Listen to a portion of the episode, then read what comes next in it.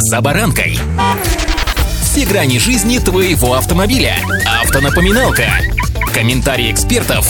Советы по обслуживанию автомобилей в программе «За баранкой». Россия и Беларусь будут обмениваться штрафами водителей своих государств. Как же это будет работать? С вами «За баранкой» Александр Карпов. Здравствуйте. Автомобильные факты.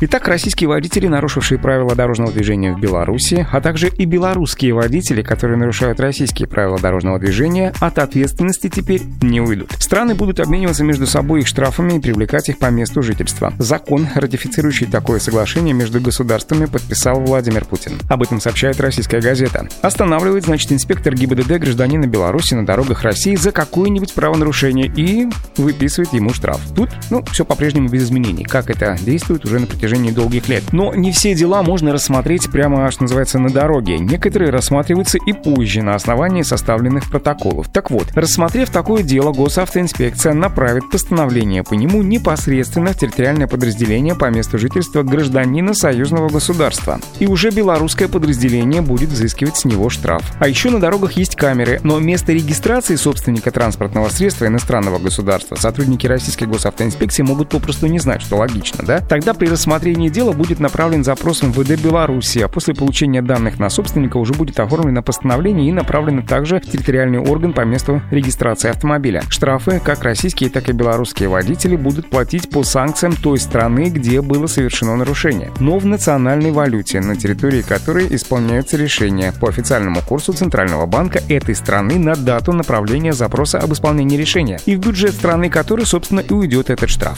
Автомобильные факты.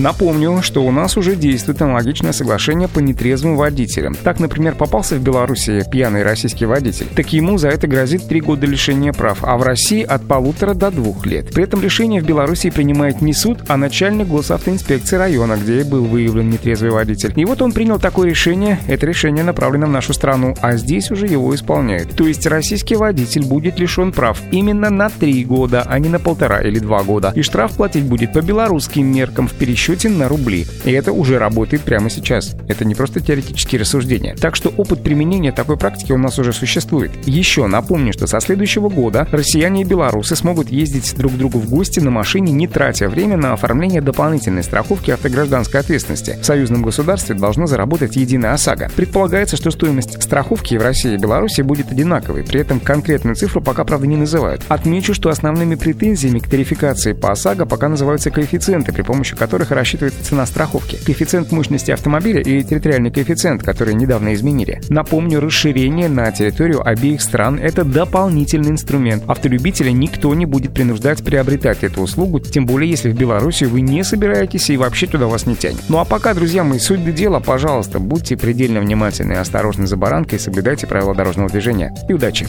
«За баранкой»